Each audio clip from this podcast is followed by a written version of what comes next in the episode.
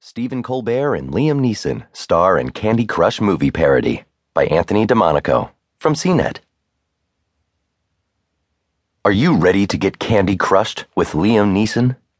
On Tuesday's episode of The Late Show with Stephen Colbert, Colbert aired fake unreleased footage from a Candy Crush movie starring Neeson as Mr. Toffee.